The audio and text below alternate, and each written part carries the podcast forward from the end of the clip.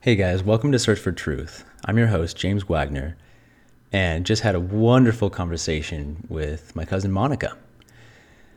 Uh, we ended up talking a lot about uh, mental health and destigmatizing that in the world and the significance that mental health has in every aspect of life, really. And we get to hear about her fascinating journey. So I hope you guys enjoy as much as I did. So, um, we were talking a little bit before things started, and you were mentioning how the last like couple years have been life changing. I mean, that's Yeah, that's the word you use, so that's like a big deal. it is a big deal. Um, so I went through um, a divorce with someone I had been with for 11 years. Um, so that was a big kind of like upset in my life. Um, I was living in what I considered my dream home in a Oh wow. very cute little town that I loved. Um, it was very uh, community focused, volunteer with the fire and police departments there. Um, and so it was kind of like everything got flipped upside down. Um, still excellent friends with my ex-husband, but um, at the moment it was just kind of like, well, what do I do now? Um, luckily, that wasn't like I wasn't ever defined as his wife or anything like Mm, that. Um, so that wasn't anything to worry about. I had my own career. I was set, but I was used to a certain lifestyle. We were fortunate where we both made um, quite a bit of money, so we we were fortunate enough to be able to have spending money to do things, like go travel and yeah. just kind of like spend money on things that we didn't need but we wanted. Um, so that was kind of something that I had to immediately stop doing was Oh spending money. wow. Um, so for the beginning of kind of the transition period, we thought we would just live together because we got along completely fine. Um, I wasn't planning to date anyone, um, but he pretty quickly started dating, and we realized that wasn't going to work. So we decided we had to put the house up for sale. Um, we ended up selling the house, and I kind of scrambled to find something. I managed to find something um, very cute right by my parents.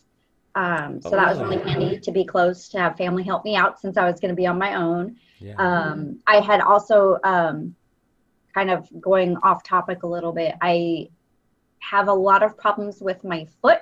Um, I've had multiple surgeries on it, and I was, um, I knew I was going to have another surgery um, coming up right after we moved. I had sprained my ankle pretty badly the month before we sold the house.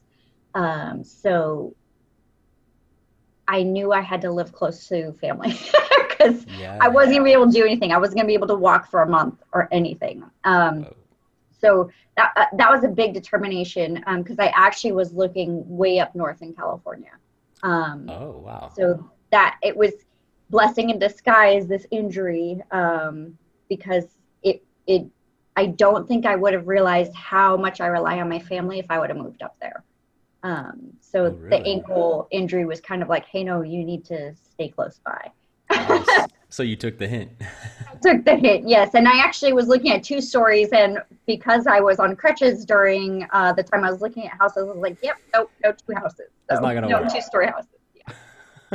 So um, there's that. So I I ended up um, I did find someone to start dating um, around the time when I found my house, and we had known each other for years, and we had been really good friends.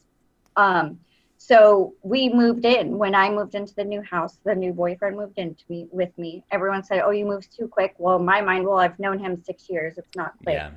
Well, it was. so. Oh. Oh shit. yeah so that was uh that was another bump in the road um because i i did have the extra income from his rent so to speak um to help supplement my income so i still was comfortable but then it just was not working at all um so we broke up and he moved out very quickly and then suddenly i was even more uh had even less income coming in Mm. so that was a little scarier because it was very close to living paycheck to paycheck. Um, and then here we are now, and I have an additional 10% cut from COVID. So, Wait, a cut? yes, um, state of California, um, they agreed to um, uh, I can't remember what they're called. They're, they're it's basically a furlough program where you get two days off, but ten percent of your pay gets cut. Um, so oh, weird. Two, two I'm going off? from two pretty good incomes to my income, some little bit extra income to just my income to even less than my income. So Whoa. the past two years financially have been difficult. Yeah, significantly Wow. shrinking. So actually, I had my mom. She's working on my my monthly budget for me to make sure that I'm paying off um, my credit card appropriately. Um, uh, my ex-husband and I, um, we share custody of dogs. It's actually in our divorce paperwork. Um, and hit, the dog that he has living with him has significant health problems, and she ended up in at the emergency vet. So we agreed to pay half of all vet bills. So Mm. I've got two credit card balances now. So my mom is helping me make sure that I'm paying the right one down appropriately at the right time to make sure I'm not doing too much. And and she she still has to yell at me almost every month because I'm still spending. I'm spending significantly less than I used to a few years ago, but still too much. Um, and I'm able to pay bills. It's not like I'm struggling that way, but it's just that I the, uh, the uncomfortableness of knowing that those balances are there Yeah. but yeah so th- those are those are the main things that have happened over the last two years so basically being uprooted um, i've been fortunate enough to keep my job even with the 2% cut um, my position i'm actually a governor appointee but i was appointed by the last governor so the past two years of the new governor it's been kind of scary because i haven't been appointed under him and at any time he can tell me thank you for your service goodbye Whoa, really? Yes, any moment in time, no reasoning at all. So, um, and there's been no word whether or not he's going to reappoint me or not. Um, oh man. I am fortunate enough to where I have what's called return rights because before I was appointed, um, I worked for the state in a civil service position. So I can always go back to one of those positions. It will just be another pay cut. Right. Um, so I, I, I'm not, I, I'm not as anxious about it as I was to begin with. Once I found out what is available to me, should he not appoint me. Um, but it is, it's, it's stressful not knowing really if is this the job I'm going to continue doing for the next few years. It's hard to plan, Mm. especially with my team. We're a very close knit team. Nobody in my unit really has to work. They work because they want to. Um, Oh, and we work so well together. And I've, knock on wood, never had to discipline anyone because they're just phenomenal staff. And it's hard to do long term plans with them because I don't know if someone else is going to come in and take my position Oh, and change everything. Um, so we're kind of just taking it day by day. Um, it's been okay. Um, I was really proud of how my team transitioned to teleworking. Um, Of course. it just so happened the day that I was out for my ankle surgery, where I was going to be out for a month, happened to be the same day that California shut down. So I was already prepared to be home and not leave my house for a month right. luckily. Um, and I had already told my staff because part of my job is responding to disasters um, for the state. I sometimes get called to help. And so I was kind of um, involved in a lot of the beginning stages of COVID as it was slowly creeping up. And so we had sat down as a team and said, hey, you know, just in case something happens and you guys have to telework for a day or two, no one thought it would be as long as it is why don't we go ahead and make sure everyone has your your files that are on a hard drive saved to the cloud. Make sure you know how to transfer your phone over all this stuff. And i'm so glad that i had prepped them for that because the monday following they were told stay home. Because i told them every night take home your take home your laptop just in just in case just in case. And they did. And we were prepared so. Wow. so it worked out really well. And what's actually really phenomenal for my team, we are highly understaffed. We have been. Um, one of our, I have one, well, let me start. I have five people myself, an assistant deputy director, um, a, one full time information officer, a half time web content author, and a three fifth, no, I'm sorry, three quarter time content editor. So I really only have three full-time staff. that's unheard of for public affairs, especially my department. Our department has 20 different business lines. So it's not like a normal state department where they focus on one thing. We have 20 different things we focus on. Oh my God. So in some departments, a five team staff would be fine, but not for ours. and we've never been able to get more staff. And because my team's so good, we've never needed it. So Ooh. it's kind of scary. It's kind of that like you're being punished for being good kind of. Oh, that's real. Yeah. So um, right before um, COVID hit, my web content author went out on maternity leave. Um, so we're even more short staffed. Yeah. So we were a little worried. Um, but with teleworking, my staff has gotten more done than we would have if we were in the office because we have less interruptions.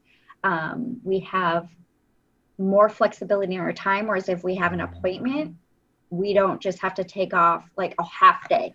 We can just take the few hours and then come back and make up the time anytime during the night. I have staff that works at midnight because Wow. they don't need to do it during that block of eight to five or whatever. It just has to be done by a certain time. And So they know want to be there, which is just such a different dynamic exactly. because you have all these people who are like choosing to do this because you even said you're taking a 10% pay cut and they're now doing more. Yes. I mean, that's kind of incredible. Yes. And you're sort of I'm- at the helm of this. exactly i'm i'm so fortunate for this staff and and i think a lot of it is because i am really flexible with their schedules hmm. i i don't get on them if they're 10 minutes late because i know they're going to make it up somewhere else i let them have the flexibility they need um, we make sure that we have team meetings and then also one-on-one meetings and i let them talk about personal stuff. I'm not going to derail the meeting if there's talking about personal stuff. I'm not we this is a place where you need to feel comfortable and if you need to vent to someone we're your family. Oh, that's Um, amazing. Yeah and um, one we do have a staff member that is um, jehovah's witness so we don't celebrate any holidays but we do have an end of the year thank you party which she's allowed to participate in cool. so we still are able to um, kind of have get-togethers and like stuff like that. And I, I think I really do think that that makes a big difference. And um, when we did at one point have a vacancy, we had over 100 applicants apply for the position. People with no experience whatsoever, just because they knew how good our office was and how rare it is to have a vacancy. Because the only reason we had the vacancy is someone retired. He had been there forever. Oh, wow. It's just we we love what we do. It gets really frustrating. It's really hard to do what we do, but we work really well together. And I think that's the, the Mm. biggest thing. We understand each other. Um, I'm really big at pushing mental health days. Oh, I am a huge advocate of mental health. I myself have hormone anxiety that I have to be medicated for. So I like to kind of end the stigma on that and I make it very clear to my staff hey, if you are having a bad mental health day, that's like you're sick. Call in sick. You don't Yeah. have to tell me I'm feeling depressed. Just say, I'm sick. I'm not coming in today. No questions asked. So Amazing. that once I kind of made that very clear, the the weird thing is there's been people taking less time off. Yeah. Which is Exactly. like I never imagined that, but it that was kind of like what happened. Yeah, it's this weird paradoxical um, effect. Right when you make something, like you said, take the stigma out of it, right when you make something okay, it's like, okay, now you, I'm not going to have to like shove my emotions down. I'm not going to have to put a mask on all the time. I'm not going to have to do all this extra work, extra energy, which does actually cause illness at a deeper level, not to mention the mental illness that wasn't being dealt with. Exactly. And so they're now able to express that. And even if they don't need to, it's like, well, actually, I can. And just Yeah. knowing that you can just takes so much of that stress and pressure off. And what's the cause of almost every disease is stress. Exactly. Like that's the, you know, the common thread with all of Yeah. them. So that's that's incredible. And that is such a stigma. Uh, I was just talking with a friend very recently. Um, she's going through insane things right now. I mean, like people dying. I mean, like all kinds of issues with her kids and this and that and friends, like really severe, intense things. And so she's having panic attacks. She's having like all this, all these really, really intense things that she's not used to dealing with, and she gets written up at work. Ugh. You know what I mean? It's like instead, it's the opposite. It's like we're not batteries. Right. Humans are not batteries to be plugged in, drained, recharged during the weekend, and plugged back in. Exactly. That's not how this works. And so Yeah. seeing this is just honestly, it's so inspiring. Oh, that's good. I like to hear Yeah, that. yeah, for real, for real. It's really amazing. no, I, I, I, I, it's it's really important to me because I, I, like I said, my anxiety is is it gets really bad, and I'd like to say that all my supervisors have been okay with talking about mental health, but they're not. It's an uncomfortable topic. Yeah. Um, I've had some people say things like you shouldn't talk about your mental health on social media because it could make people not want to hire you. Well, then I don't want to work there. Yes. Oh, perfect. yes. Um, but I don't. that. I don't want people to feel embarrassed. I don't want them to feel like there's something unusually wrong about them. I- Mhm. it- it's if someone has cancer, no one says don't talk about that. Yeah, you should be ashamed. Yeah, don't be ashamed. You're sick. Exactly. not- That's that, that would be insane to Yeah. suggest that you don't talk about it, don't get treatment, don't Exactly. Like, wh- what? Yeah. It's no different at all. And when people feel ashamed, they're not going to get treatment. Exactly. So that I I wish that I would have been more willing to talk about it sooner so I could have started medication sooner. I always Oh, wonder how would college have been? How would high school have been if I would have been on medication? Good Um, questions. maybe it's a good thing that I wasn't on it because I was very um I guess introverted and didn't ever go anywhere so I never got in trouble. so maybe. Um but no, yeah, I I I when I talk to people from high school that knew me, um they're shocked knowing what I do. They're like, "What do you mean you work in public affairs? What do you mean you're on Mm. camera? That's not you at all." Like, like it wasn't me, but it is now. Like, wow. but yeah so that's huge for me um yeah that's one thing that i'm i'm a big big advocate of hmm Yeah, myself as well because I love I love comparing this with physical diseases because yes the world right now, the the 21st century and most of the 20th century is just obsessed with biology. Mm-hmm. Obsessed. Everything is biology. Absolutely everything. And so if you have a medical issue, they all of a sudden it they can comprehend it, they understand it. It's this there's no taboo thing, you know, a headache isn't demons in your head any longer. It's like an actual you know, there's Yes. explainable scientific facts. And we're just now getting into a space where mental health is being seen in a similar, uh, similar light, really, because once when these mental health issues are fairly small, and then they go untreated, and then they get exacerbated, and they get shamed and shut down, etc. I mean, that's why the suicide rate is so high, what it Yeah. is in in the world. I mean, I'm a survivor myself because it got to that point where it's like you're completely trapped. You Yeah. can't talk about this, you can't get relief from this, and it's not going away unless you do. So if you have are you if you can't go forward or backwards, where do, what do you do? You know? And so exactly yeah, this is I'm as well very passionate. good yeah. as everybody should Yeah, exactly. and as much as i hate i hate relying on celebrities and athletes and stuff like Yeah. that but i'm seeing more and more of them come out talking about their mental health issues True. and I really appreciate that because it's I, I do honestly think by celebrities and high profile people coming out and talking about their um, experience with mental health issues, then it's gonna normalize it more. Yeah, yeah, exactly. Also, it's not putting up this really false image of uh, success. Exactly. Oh, and now that I'm rich, famous, and all these other things, life is perfect.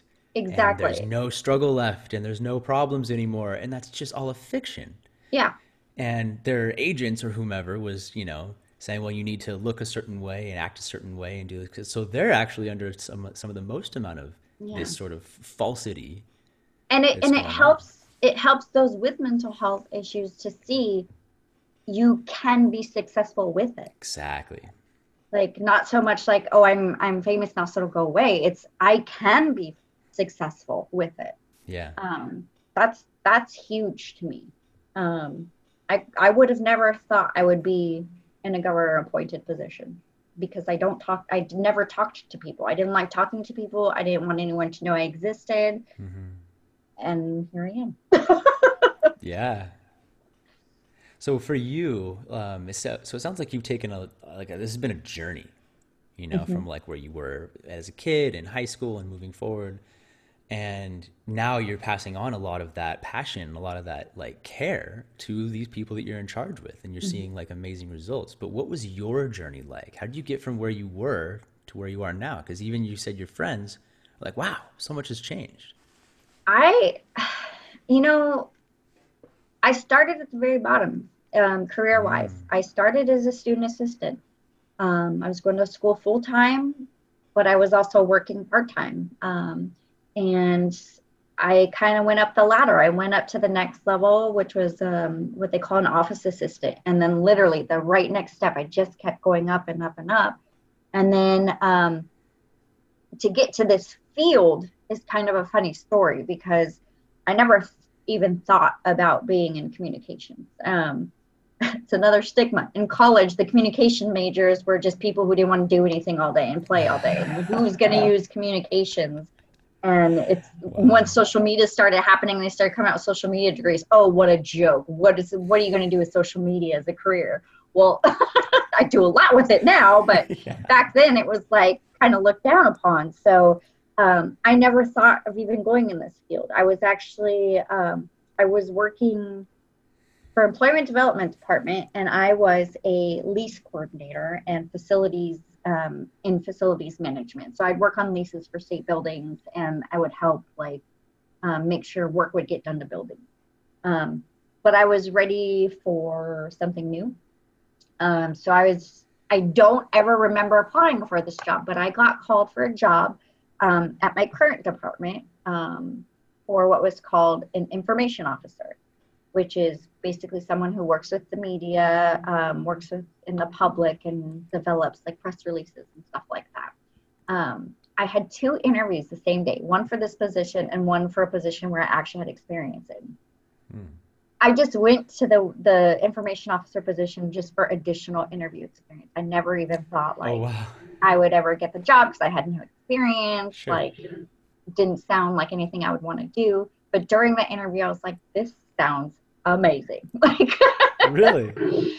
and they actually called me that night and offered me the job. And I was like, you know what? I'm going to do it. so I did it. Just jumped um, in. Yeah. And they actually, during the interview, I asked, and they promised me I would never have to be on camera and a week later they made me go on set. So I always give, I still talk to my former boss and I always give him a hard time about that. Um, but apparently I was good at it. So um, I worked in that position for a while. They actually promoted me in place. Um, and then um, I got assigned to do special assignments. Like at one point, I got to go work at the governor's press office for a few weeks. Um, oh, wow. And then I actually got sent to go work the arrival of the Endeavour space shuttle um, which was really? like the best moment in my entire life. It was the hardest two, three weeks I've ever had to work. And I seriously cried multiple days. Um, and I wanted to go home. They delayed it. And I told my boss, I want to come home. I don't want to do this anymore. It's too much work. I can't handle it. And he said, I'm not letting you come home. You will regret it. And he was right. So he made me stay. And it was the most memorable thing in my entire life. And I still cry about it every year on the anniversary. Really? Um, yes. Because it was so awesome. I've always been huge with space and stuff like that. So oh, to be part of that was was awesome.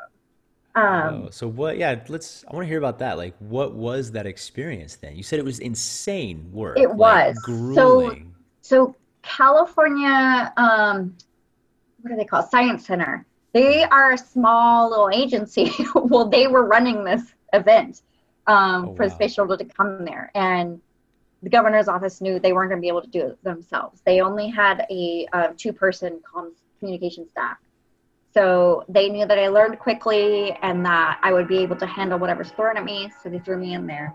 Um, we had grueling days. Some days I would say up to 15 hours. I'm not even, I'm not even exaggerating. And it was just so many media inquiries worldwide because it's a huge thing. Yeah, You're bringing a space shuttle home. Um, not only that, but once the space shuttle's there, they're hearing that it's going to be pulled on the streets and trees are going to have to be cut down and Oh and things God. are going to have to be moved out of the way. So everyone wants to hear all the different things. And then there was drama Oh. because they let a non-American vehicle pull it down the street, and Come on. it was just it, different little drama things like that. So it was a it was a lot of work. Credentialing media, getting back to media inquiries, setting up interviews, um, getting in touch with the astronauts to make sure they're going to be at the event, Wow. uh, making sure the VIPs are there, um, the celebrities that are coming, um, just planning the event, making sure the food's there, and all of the foundation members from the science center are being invited, and designing invitations. Like it was. I'm getting tired. I know, I can about it again. Body like language reliving. I always relive the, the great part of that, and then I forget about all the work that I into it. So I'm like so tired. But so what? So what was the great part about it? you know, when when the transporter plane flew in and you could see it with a space shuttle on it, the entire tarmac went completely silent, and you look around, and I'm gonna cry about it. Just talking about it now. Everyone just had tears rolling down their face. All that work, and it was finally there. It was you're a piece of history. Like it's that's all Yeah, I know. You look at it and like it's You real. can see that's that's my space shuttle crossing sign. Can you see that? Oh, yeah. That's my. Oh, I know you're not doing video, but I gotta show you. yeah, yeah, yeah. This is my credentialed pass, my VIP access pass. Oh my god, I love it. So yeah, you can't see because the lighting. Oh, there we go. yeah. So. so the anniversary cool. um, just passed, but but yeah. So and I I was actually an employee. Um, they had to make me an employee of the science Mm. center for a while. I even had my photo ID and so. But yeah, it was a it was a great experience and when you when I go to the science center, I see it on display. It's like I helped bring this here, like. and that year, it was one of the top ten things in the nation to have happened. So like, I was part of Wow. that. So yeah, it was it was amazing, amazing experience. I'll never forget. Wow. Definitely highlight of my life. I mean, going from like being petrified to just talk with anybody at all at like this young age to like the slow climb up to a, a historical event. That's exactly. dude. Yeah. wow.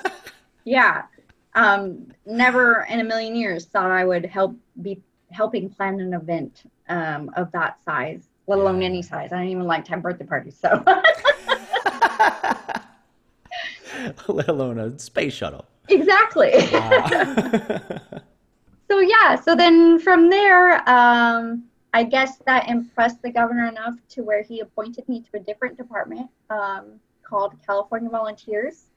Um, I was there for a few years, and the the main um, mission, I guess, at California Volunteers was the AmeriCorps program. I don't know if you've heard of AmeriCorps, yeah, yeah. um, but we we help distribute funds for the AmeriCorps program. So it's like Peace Corps, but specific to Yeah. yeah. Exactly. Yeah.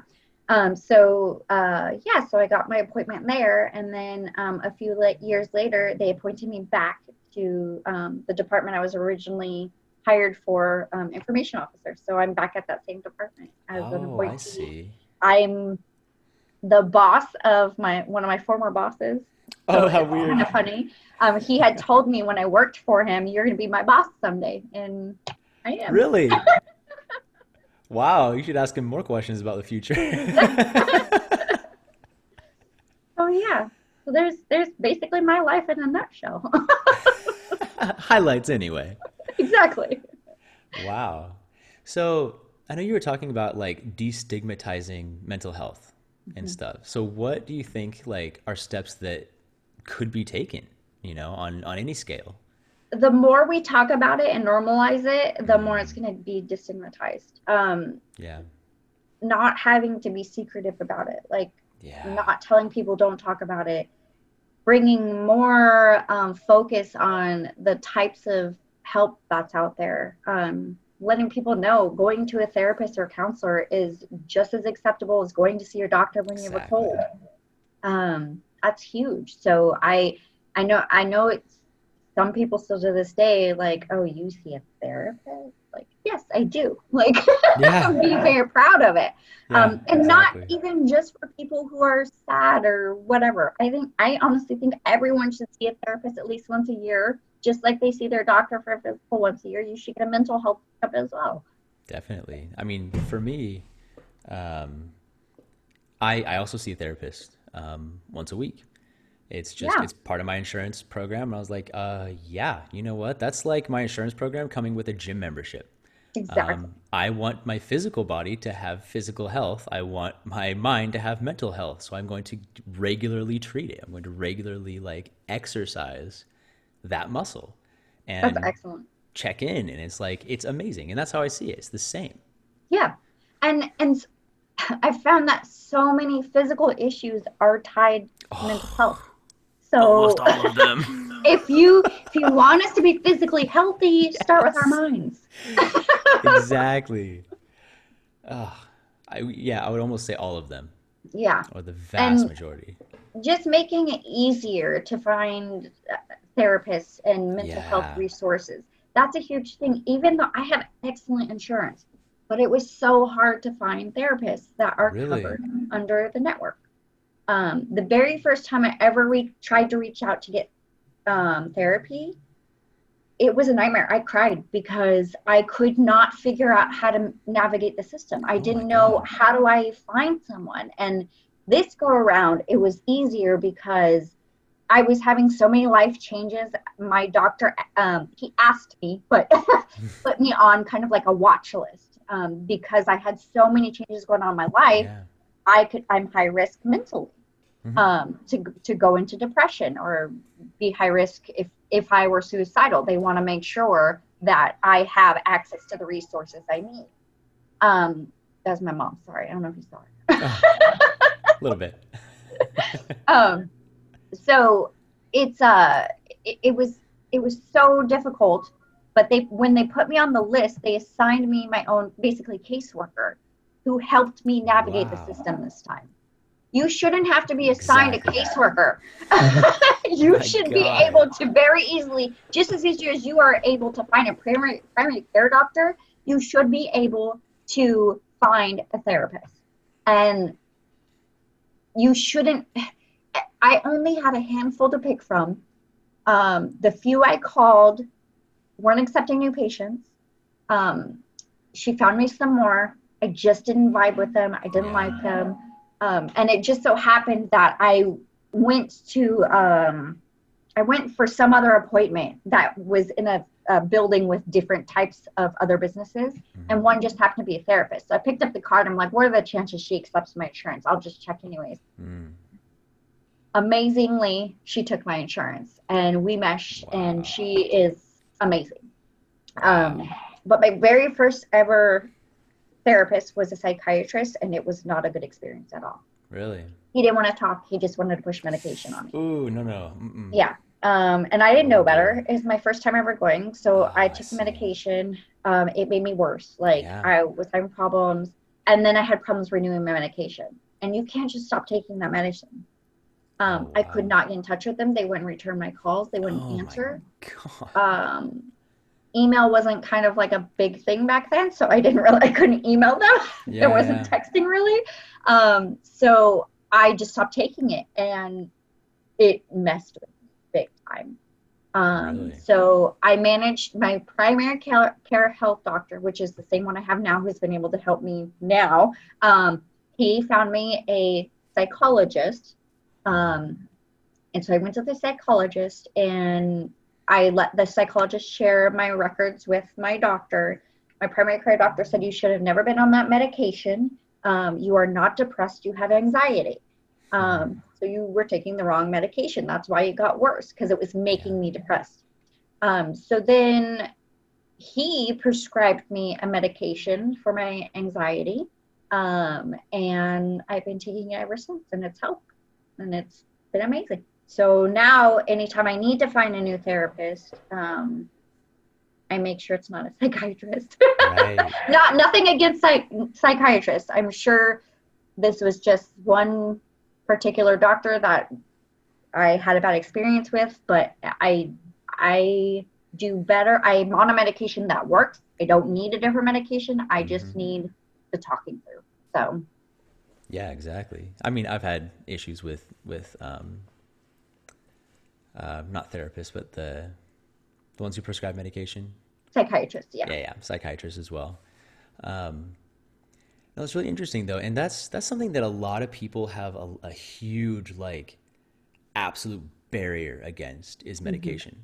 Yeah. Huge, huge barrier, and they're like, no, don't don't prescribe me anything. Don't mess with this or that or, or the other. But it's like your brain's already messed up. Your chemicals are messed up already, and the medicine's gonna fix that. Like, So what so what has been your experience? I mean, and you know, to their to their credit, even you had a, a really negative experience when you take the wrong medication. Mm-hmm. So it's like it is very so crucial yeah. to to get the proper medication, to get It is. that the right thing. So what's been your experience? Like why is it why has it helped you? Why isn't it this bad thing that people are kind of like ignorant about that they don't know about? if if you're sick, if you have if you have such clogged sinuses, would you not try to take something to decongest it? Like, would you not go try some Sudafed? I mean, Yeah. I would. Yeah, definitely. So, if your chemicals in your brain are not working, why would you not try to take something to make them work? If you are not happy with the way you are thinking and you know it's not healthy the way you're thinking, Hmm. why not try to medicate, even if it's not prescription drugs, even if it's homeopathic, even if Mhm. it's just eating differently, trying to find a way to rebalance your chemicals? Why would you not try that? That's a good question. I know some know. people are afraid that it's like a crutch on some level, that perhaps they're not able to, um, I don't know, uh, do it on their own. Maybe there's pride there that they're not wanting to to do that sort of thing. But even with that, I go back to if you have a cold, an illness, yeah. if you have cancer, are you going to Yeah. not take the medication they give you for that? Is that a crutch? If you don't see that as a crutch, you shouldn't see medication for mental health as a crutch. Yeah, exactly. I mean, um, the argument to that is how many people self medicate with alcohol and drugs. Oof, oof. There you That's go. a crutch. There it is. there it is. So I, I would, I would, um, I would say my first question would be if to someone who says, "Well, I don't want to alter my brain. I don't want to take a crutch. Do you drink?" That's altering your brain. It is. In fact, in a far more detrimental way. exactly. Uh, that's such a good point too, where we, uh, or you even mentioned diet as well. Mhm. You know, there's all of these things. I read somewhere a long time ago, um, the food you eat can either be your medicine or your poison. I mean, it really has that drastic of an effect. And you take all of these things combined, you know, you take the therapy and you're working through things, and you have the medication and exercise and diet. Boom, that's an entire life changed right there. Yep. Um, I actually have an autoimmune disease, and it's triggered significantly by the foods I eat. Oh, wow. Um, I didn't know about this until recently. Um, I, Recently. yes, um, has it been probably happening? about maybe five years ago, they finally diagnosed me. Um, Oh, I was wow. always tired. I was always in pain. I thought I was normal. I never said anything. I Oh thought I was my supposed to be that way. I said it to my doctor finally. He said, Monica, no, you're not supposed to be like that. Oh So they God. ran some tests and they found out I had autoimmune disease. Um, so my body attacks my connective tissue. Oh, Um, wow. and it gets really bad um, if I exert myself too much, but Yeah. especially if I eat something processed. Um, Gluten's a Mm. trigger, sugar's a trigger. Um, basically, all that stuff you're not supposed to have in your body is Right. a trigger to me. That's convenient. I do least. find, and I do find if I'm in a flare up, that my mental health is worse. Really? So- Which what uh the chicken or the egg? Which kind of which It's seems to- usually, um, it's usually the autoimmune being triggered before my mental health. Oh, okay. And then your mental health will will you'll feel the impact in that sense. Yeah, and my anxiety will in will increase. Wow. Um, when the when my inflammation in my body increases, this the anxiety increases. Oh, um, wow, amazing. So if I if I I'm still since it's still kind of new, Mm. if I if I can identify that's what's causing it, then I'll try to eat a little bit better. Right, right, right. And it's so hard when you're like dead center in the middle of it, especially if you're getting that anxiety or getting Yes. that that panicky kind of sensation. It's like you can't think clearly, so it's hard to identify really what's, you know, the whole picture. Yeah. And a lot of times I don't even realize that I'm having an anxiety issue until Oh, I feel the physical pain of like, because I do this when I'm stressed and anxious. And so I'll get a Oh, knot and I'll be like, oh, okay. Or my teeth, I crack my teeth so much because I clench my teeth when I'm anxious. wow, Um, really? So it's, I have to notice, it's when I notice the physical changes Mhm. that I realize, oh, wait, my anxiety is high. What's causing this? Um, Mm. a lot of times it's stress from work, I'll admit that. Yeah. but when I know that, okay, well, that's not really stressing me out so much, that my anxiety should go up, I go back through my head, what have I been eating? Oh, I had chips. Oh, I had ice cream. Oh, I had a soda. Like Oh, all that kind of stuff. So go break out the water. Okay, my meal, I got to have a salad. Like, which a lot of time my, my family will tell you I am not good about my diet as I should be. But Oh, really? I do I do really well. Um, I'm not gluten free. I should be. My doctor said I should be. I don't have celiac. Um, I do have a marker, but I don't have it. I'm sensitive to it, um, but not intolerant yet. So I Mm. do as little gluten as I can, um, but I still very much eat gluten. You know, that's really, this is something fascinating to me. Um, just talking with people and noticing these kinds of patterns where people are now in like modern day becoming more sensitive to these processed things, to these like um, gluten, but really gluten in like high amounts. So Mhm. the way that bread is processed, ironically, in a way that increases that to such a, a super high degree yeah. and our bodies like actual physical evidence is now popping up like what like what you've been experiencing in like huge ways and it's happening all across the globe so it's really interesting that there seems to be all these ties to it Yeah. kind of these patterns that are that are coming up Yep. wow cool I don't know what else to talk about. I think that's all I have. then that's perfect yeah no it's nice when it just kind of ends at a you know a natural lull. It's perfect. Yeah. yeah